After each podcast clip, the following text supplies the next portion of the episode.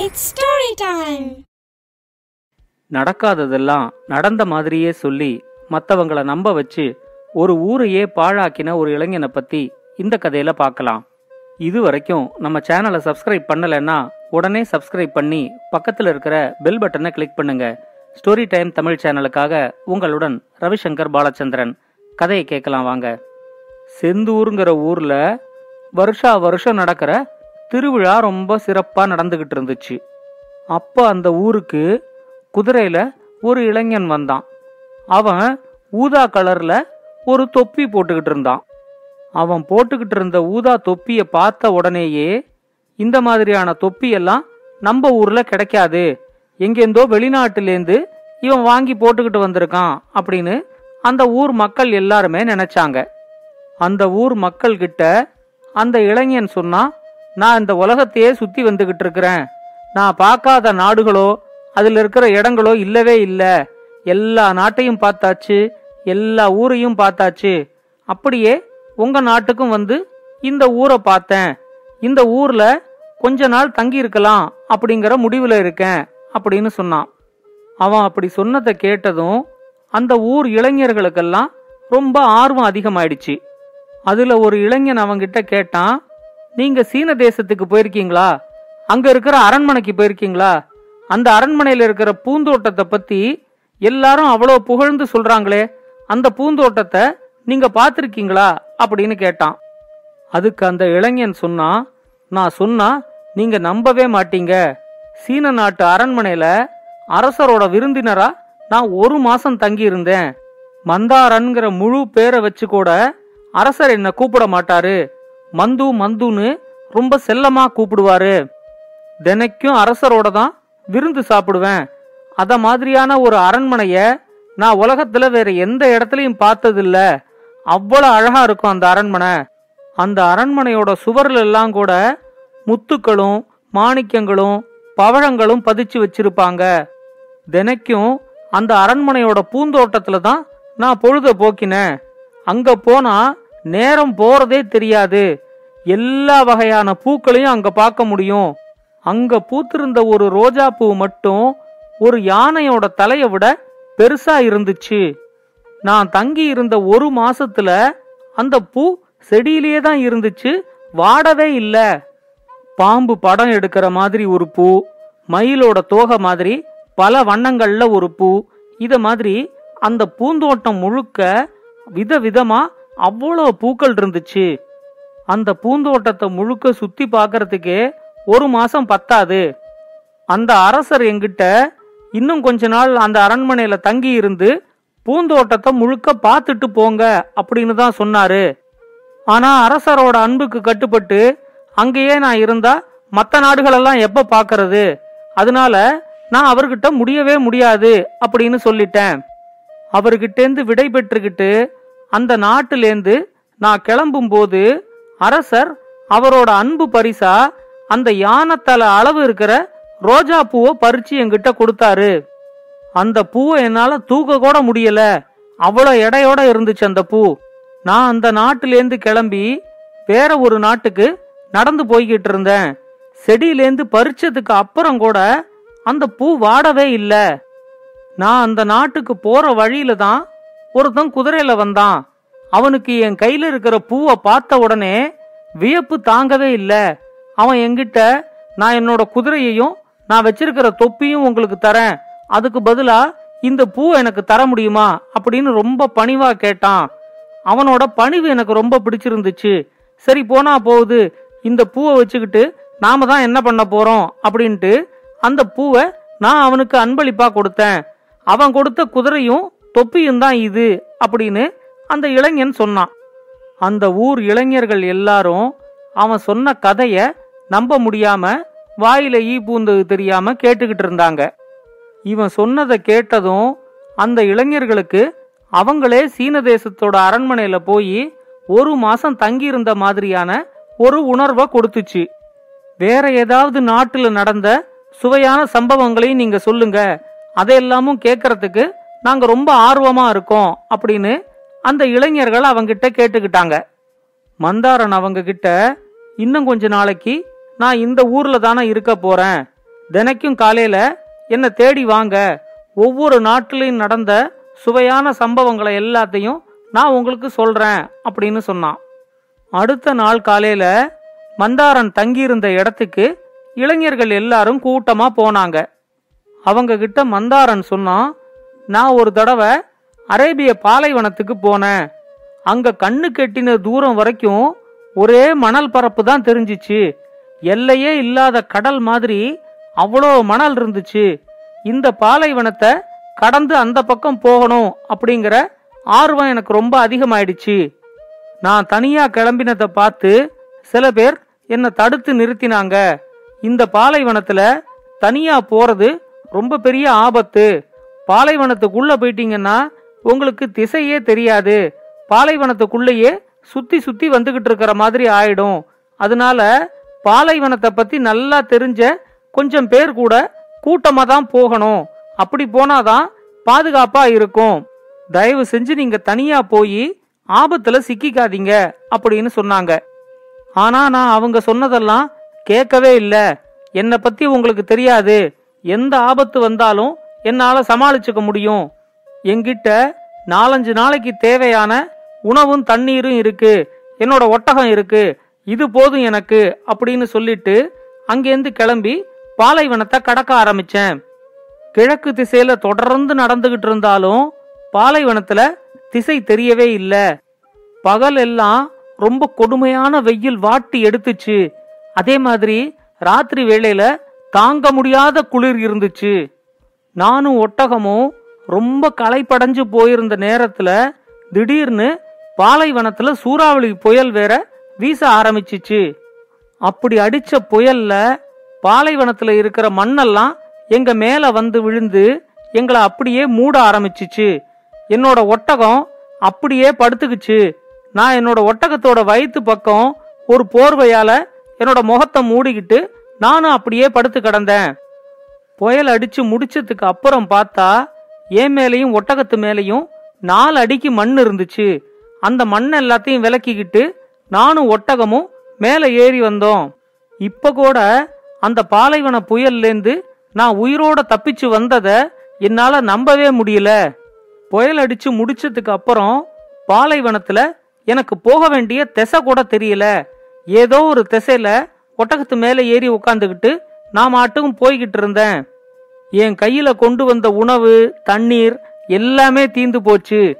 அடுத்து வந்த ரெண்டு நாளைக்குள்ள பாலைவனத்தோட வெயில் தாங்காம என்னோட ஒட்டகம் செத்து போச்சு.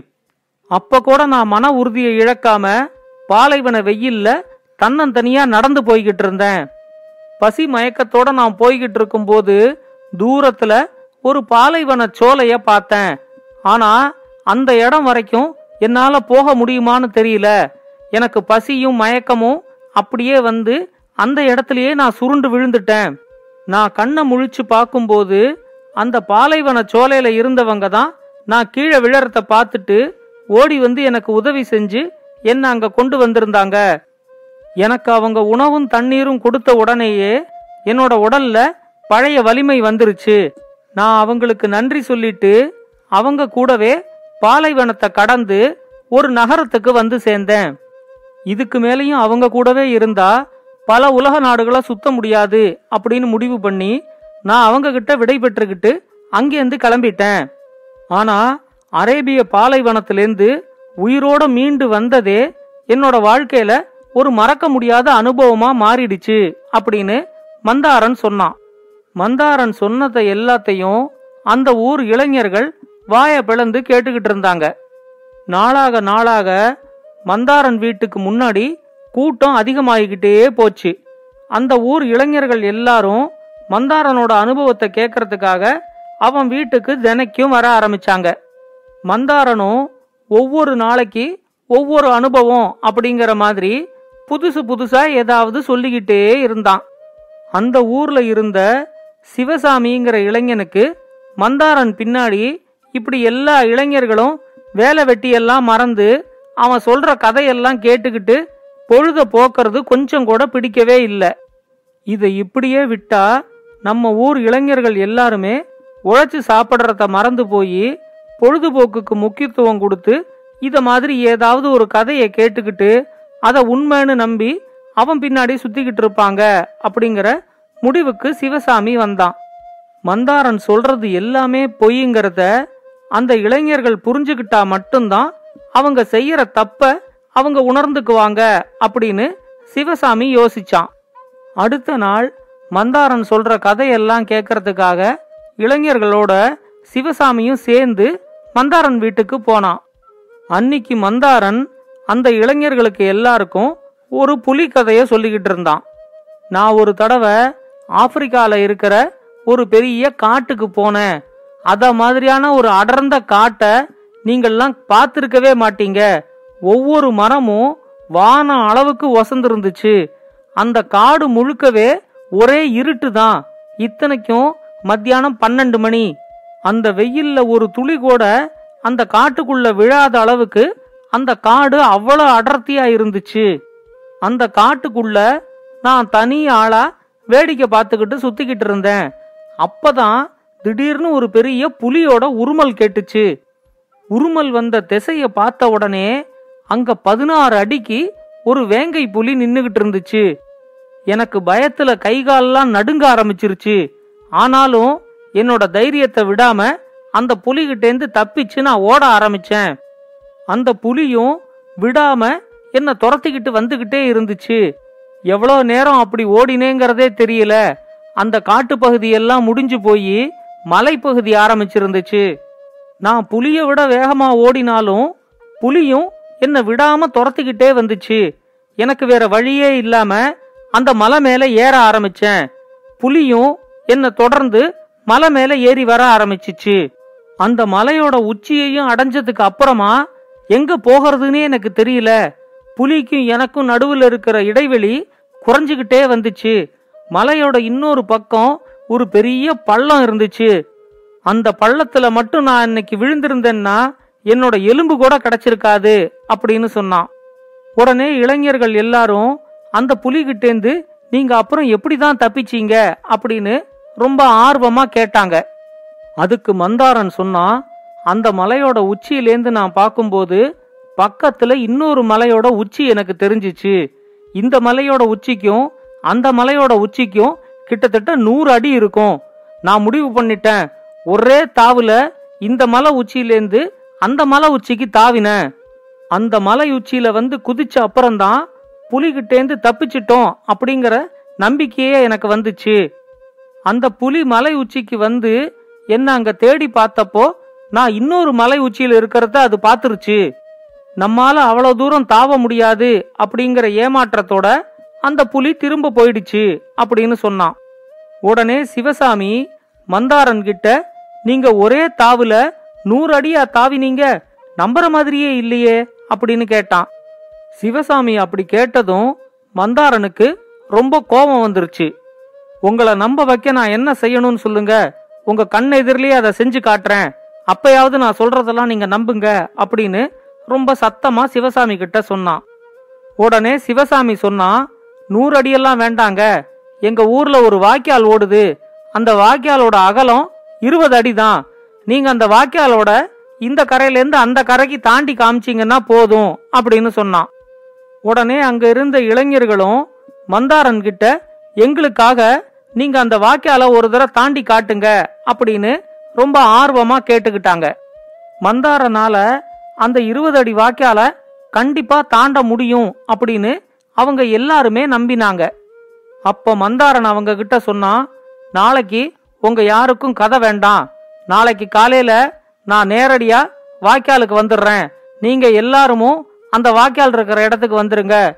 உங்க கண்ணு முன்னாடியே அந்த இருபது அடி வாய்க்கால நான் ஒரே தாண்டுல தாண்டி காட்டுறேன் அப்படின்னு சொன்னான். அடுத்த நாள் காலையில அந்த ஊர்ல இருந்த இளைஞர்கள் எல்லாரும் சிவசாமியோட அந்த வாய்க்கால் கரைக்கு வந்து அங்க மந்தாரனுக்காக காத்துக்கிட்டு இருந்தாங்க. அந்த ஊர் மக்கள் எல்லாரும் கூட மந்தாரன் வாக்கியால தாண்டறத பாக்கிறதுக்காக அங்க வந்து காத்துக்கிட்டு இருந்தாங்க. ஆனா ரொம்ப நேரம் ஆயும் மந்தாரன் அங்க வரவே இல்லை. உடனே அந்த இளைஞர்கள் எல்லாரும் அவர் உங்ககிட்ட சவால் விட்டதையே மறந்து போய் நமக்கெல்லாம் கதை சொல்றதுக்காக வீட்டுல காத்துக்கிட்டு இருப்பாரு. நாங்க போய் அவரை கூட்டிக்கிட்டு வரோம் அப்படின்னு சொல்லி அங்கேருந்து கிளம்பினாங்க. அப்போ சிவசாமி சொன்னா அவன் சொல்றது எல்லாமே பொய்ங்கிறத உங்களுக்கெல்லாம் நான் நிரூபிக்கிறதுக்காகத்தான் அவனை இந்த வாய்க்கால் கரையை தாண்ட சொன்னேன். இங்க வந்தா அவன் சொன்ன பொய்யெல்லாம் எல்லாருக்கும் தெரிஞ்சிருங்கிறதுனால அவன் வரமாட்டான். அவன் இந்நேரத்துக்கு இந்த ஊரை விட்டே ஓடி போயிருப்பான். நீங்க போய் பார்த்துட்டு வாங்க. நான் இங்கேயே இருக்கேன் அப்படின்னு சொன்னான். அந்த இளைஞர்கள் போய் பார்த்தப்போ மந்தாரன் அந்த வீட்டுல இல்ல ஊரை விட்டு ஓடி போயிருந்தான். அப்பதான் இளைஞர்களுக்கும் இத்தனை நாளைக்கு நாம் உழைக்காம வெட்டி பொழுது போக்கி அவன் சொல்ற கதையெல்லாம் கேட்டுக்கிட்டு நாளை வீணாக்கிட்டோமே அப்படிங்கிற உண்மை தெரிஞ்சிச்சு.